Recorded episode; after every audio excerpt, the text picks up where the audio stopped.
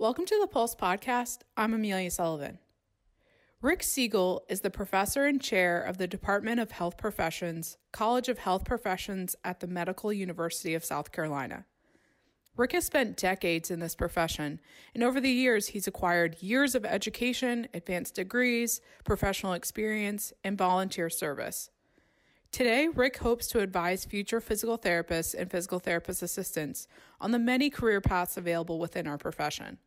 In this episode, Rick guides listeners as to how they can discover their career interests, what to do once they narrow down their options, and further insight on how to advance within our field and move our profession forward. Here's our conversation with Rick. Rick, welcome to the podcast. Uh, before we get started, let's have you introduce yourself to listeners. Sure. Uh, my name's Rick Segal. I have been a member of the American Physical Therapy Association for many, many years. I have a bachelor's degree in physical therapy from Ohio State and a PhD in uh, neuroscience and anatomy from the University of Virginia. I uh, also have done a couple of sabbaticals for further training and a leadership training program at Harvard University. Uh, my position right now is chair of the Department of Health Professions at the Medical University of South Carolina. And in that role, I am over uh, academic programs that uh, usually end up with a professional license. So the physical therapy program is a division within my department, as well as occupational therapy, speech language pathology, physician assistant, uh, anesthesia for nurses, perfusionists, people that do cardiac bypass, and we have a pathway bachelor's program for people that are transitioning from two-year schools to get a bachelor's degree. I'm also a neurologic researcher looking at neurologic recovery after stroke and spinal cord injury. And most of the work I deal with right now is more in the role of mentorship for junior faculty members to be more successful in writing grants and developing their careers so that I'm involved with four NIH grants that help with that. And I'm also on the professional development committee for the Society for Neuroscience. Finally, I'm one of the founders of the American Council on Academic Physical Therapy and was on their board for a number of years. And I'm still connected as the chair of a task force that's trying to look at ways to develop fellowships, research fellowships, for people that have a DPT degree and not a full research degree. So I think that's enough about me. Well, that's uh, quite the resume. Truly impressive. Uh, and congratulations on all of that. Um, so, before we jump into our conversation about pursuing a career in academia or other career paths, uh, can you tell us a little bit about ACAPT? Sure. So uh, I've I've been off the board for now. I guess it's almost two years or something like that. But ACAPT was formed uh, a number of years ago because physical therapy did not have an official group that dealt with academic institutions. For example, uh, the AAMC, which is the American Associ- the Association of American Medical Colleges, is a group that really helps coordinate and develop uh, education within medicine. And so, in the uh, around 2008 or nine, discussions began to form to try to form an organization such as that for physical therapy, and ultimately that's where ACAPT came from. And it's really about advancing institutions, not individual faculty members, institutions, so it includes faculty members, the students, and everything that's associated with institutions. And I would say that it was a big change in our profession.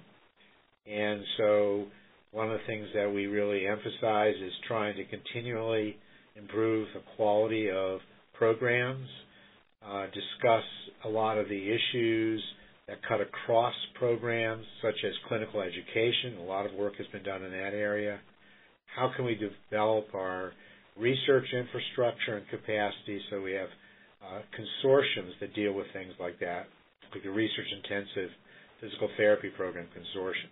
So there are different consortia throughout ACAPT to deal with specific issues. Certainly, education, clinical education, have been the primary focus of of ACAPT. And it's really a fledgling organization that I think has done remarkably well and will continue to do well as long as we are held accountable and that we do what the institutions need to do. And it's going to raise the bar. We hope that it raises the bar of everything we do so that physical therapy can become greater and greater. And now for a quick break. Official guidance is changing rapidly as the COVID 19 outbreak continues to evolve. APTA has set up a webpage to keep you informed at www.apta.org slash coronavirus. Please visit regularly and stay safe. We're all in this together. Now let's return to the show. And for those students who want to learn more about ACAPT, uh, you can visit their website at acapt.org. Uh, and the website for them will be in our show notes. Uh, so now, Rick, let's talk about choosing a career path, and specifically, uh, let's dive into academia, research, and the like. Um, so, speaking to our listeners, many are students and new grads. Uh, they're in this profession, and the assumption is that usually you'll graduate and become credentialed and go into clinical practice. So, can you talk about why listeners should maybe think beyond the clinic as far as their career path? Good question. I hope I don't stray a little bit. I think one of the things that's really first and foremost that is to change the mindset of some of our prospective students, students within the programs or new grads, and to not thinking about looking for job pathways or jobs, but to think about physical therapy as a career. And I think if you think of physical therapy as a career, then you start thinking about the options that you may choose. And some of us who are older and have been around for a while, that somehow had a light bulb turn off in our heads at some point, realize we have had different trajectories uh, during our career. So that, for example, I was in practice, but then I went back to graduate school because I was lucky enough as a PT student to be able to be a TA in an anatomy class. So I decided that it was, and I enjoyed it, that I would be able to pursue a degree in academics. But I made career choices not looking for the job that paid the most when I came out, but the jobs that, the positions, is a better term, that might help me be set up for a career. So I think that the choices you have to make are talk with people, look around and say, what are some of the one or two or maybe three potential options for my future, and what can I do to try to give me some exposure so that I have a taste of those potential trajectories, and then maybe get the training I need if I decide one of those or two of those are the way I want to go. So, for example, if you feel like hmm, I like what my teachers are doing within the program, then what can I do while I'm in the program to get a little bit more exposure or set me up to potentially get some extra training? So if it's research, volunteer or to be in somebody's research lab. If you do that, make sure you bargain with that person so that you get a real experience. So that you get, in fact, something that for you could be on paper or that you're actually really involved in patient recruitment or whatever it is so you get a feel for it. And you can say, I really did this. And if it's teaching, how can you help out in labs for classes that uh, occurred earlier in the program? Anything that can help you get some experience would be helpful. Because when you finish, you're going to have a really kind of a couple of options if you want to go into academics. And one of those options could be that you could be a teaching assistant or an adjunct faculty member. Or another option is I'm going to go to graduate school or do a fellowship to try to get me more training. So thinking ahead, talking with people, might help you set up uh, how to best prepare yourself to really look at some of these different career pathways and be set up to be accepted into programs that help you get you know go through one of those pathways. Physical therapy is a uh, an amazing uh, profession in regards to being able to, cha- to take different career paths. So I have many faculty here at MUSC who came from the clinic and now are on faculty, whether they're doing research or they're mostly teaching or they're doing some combination. They got some exposure as clinicians. They had that special desire to want to be an academician, and they bridge the gap between clinic and academics, which is so important for us in our future. And I will say, I think uh, considering I'm not a PT or a PTA, I heard what you said as uh, being really similar to when you're exposed to different settings and specialties um, throughout your school and new grad career. Um, and you're suggesting doing the same as far as career types and avenues.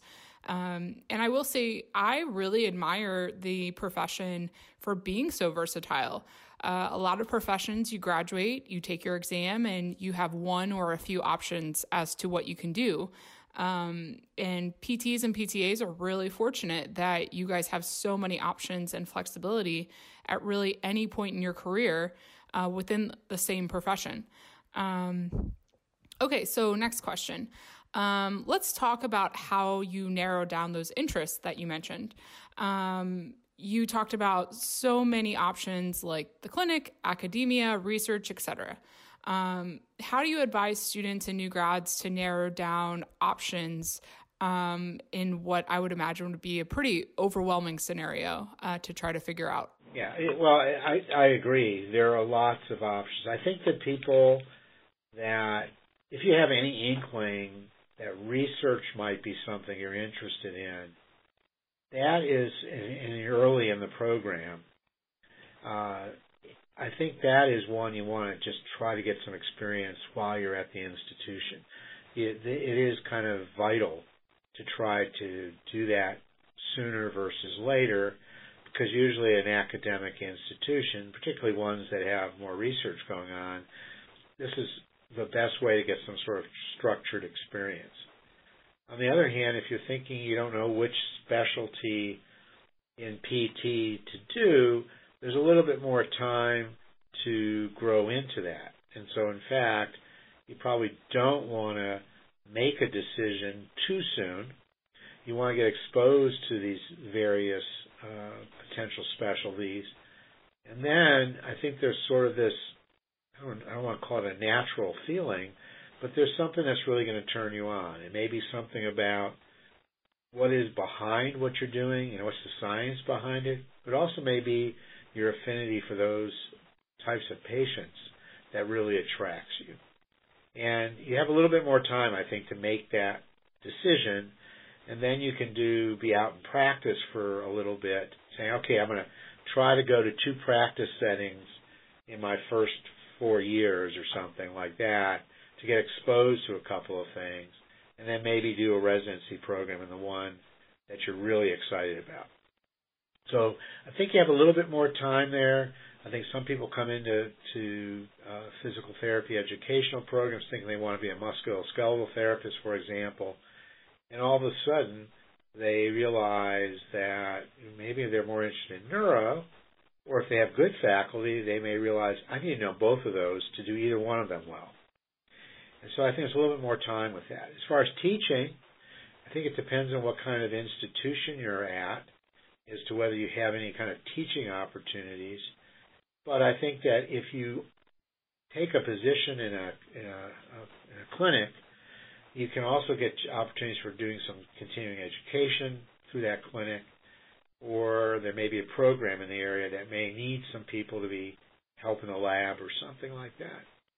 But you can be, I think you can be uh, thoughtful about uh, teaching too. I mean, I think there are ways to try to get that experience and and think about uh, ways to enhance your uh, background, either in the program or right afterwards. I think there's going to be more and more opportunity for people to get exposure and then some rigorous training in academics, even if you only have the terminal OT, uh, PT degree, DPT, because we have such a great shortage of faculty. And in fact, it's, it's, it's kind of a, a battle we have within the profession is that we're required by our accrediting body, CAPTE, to have 50% PhD or EDD faculty, and uh, that the DPT can't be over 50%. And that is a, is a, uh, a bit of a problem because it takes a long time to, to get those uh, graduate degrees, and we want them to be good ones. So look for opportunities. There may be some new ones popping up so you can get into academics. Okay, so let's build off of that a little bit. Um, so let's say a student decides academia is something they want to pursue in their career or research. You know, use those as scenarios. Uh, what are your recommendations for first steps uh, to pursuing those paths? Well, that's, that's, that's a good question. I think that hopefully you have some mentors in your program and that you are uh, feel empowered to talk to them about careers. I think also going to different conferences like combined sections meeting allows you to get exposed to what is going on, and there may be uh, booths in the exhibit hall or uh, special interest groups that might be places for you to talk to people. But I would be bash- I would not be bashful if you're thinking that you're interested in neuro being a uh, neurologic specialist uh, that will be involved in teaching so that you can be involved with residency programs, for example, look up which what are some of the best programs and make contact with their leadership and and talk to different people and talk about what is their program like. If you're interested in going to a PhD or an EDD program, for example, you need to look for the ones that are in your interest area. If you can't find, talk to your faculty. I think for all of these things that are for you to advance your career and maybe put you in the position to be a faculty member, I can't say this with more clarity. You need to go to rigorous programs. There are some fly by night PhD programs, I will not name them, where you might even be able to get your degree in two years. There's no way in the world you're going to get the training that you need. And even though we do have a shortage now, we don't want to fill that shortage with people that are not qualified because that makes us look bad to other healthcare professionals. So whatever you do, do it well. Do it in a rigorous program or a rigorous fellowship or a rigorous residency so that when you when you're in the job market, so to speak, you look good, you are good, and that when you get into a faculty position, for example, you're going to be successful. So, Rick, uh, admittedly, I just thought of this as you were talking. Um, but do you think there's something to PTs or uh, PTAs considering education just beyond uh, PT or PTA school? Um, you mentioned a PhD if you want to go into academics, for instance. But in general, do you think there's a need for higher education within the profession? Well, it's a it's no, it's a very good question. And one of the things that it's not just physical therapy, but one of the things that's really been unfortunate in healthcare is that a lot of you know we don't have research that shows us everything, okay, but we've got more research in all of healthcare professions having that be implemented in practice it takes a long time, and a lot of things don't get implemented. Now, some of that is because we haven't done a good job or we don't have the information to lobby well enough. But I think the thing that's really important is to keep up with the information, uh, whether it be only through continuing education programs but be willing to try to implement it if it's evidence based or work with people that want to implement it. We need to change practice. So I am not a believer in taking any type of course or any continuing education uh, or getting a degree just so I have that piece of paper in my CV. That's the, the wrong reason. The right reason is for you to be better at what you're doing so that your patients and the profession are better. And I think if you keep that in mind, you'll choose the right continuing education courses and you'll try to utilize that information to impact practice. Or and, so I think that's really, really the a very important thing. So continuing education is still an important part of what we do, is, and I think it becomes more important when you remember it's not just to check off a box. You want to check, do things that actually make a difference. Last question for you, Rick. Uh, so let's motivate our listeners. Many students are grinding, uh, just trying to learn everything they can, uh, get solid grades, ace their clinicals, and really just graduate. Um, so, what would be your pep talk to those students to encourage them to continue on, uh, to pursue alternate career options, uh, to not see graduating with a DPT or PTA degree as their final destination? Again, a very good question. Uh, I think I would have a lot to say to somebody. First of all, the person who struggles in in school, and I've been teaching for uh, 37 years. Uh, some of my students that struggled the most became outstanding clinicians. And I think that through their struggles, they learned about themselves and they learn what they really enjoy. Because sometimes you struggle because you don't know what you really want to do. But I think that the person who is uh, struggling a little bit right now is we need to expose them to success stories and that people that can say, yes, this was this was tough. I was struggling through neuroscience class, and then the light bulb went off. But it took a while. But when that light bulb went up, it it opened up a lot of windows of opportunity for me, both clinically and to do teaching. So I think making sure that all of our students were not just saying, let's figure out how we can have them pass. That's not the end point. The end point is, okay, they've had some struggles. How do we get them to be continue to be motivated and let them realize that they could be on top of their profession if they're persistent and they get into the right niche. So we need to mentor them during this time. It's a very important time, and it's not just about how you take tests. It's about how do you think about what is going to be motivating, inspiring for them in the future. If we can hook them up with people that have had similar paths, I think we can get them highly motivated. Rick, thanks so much for coming on the podcast. This is great. Well, thank you for having me on. I hope that it was adequate.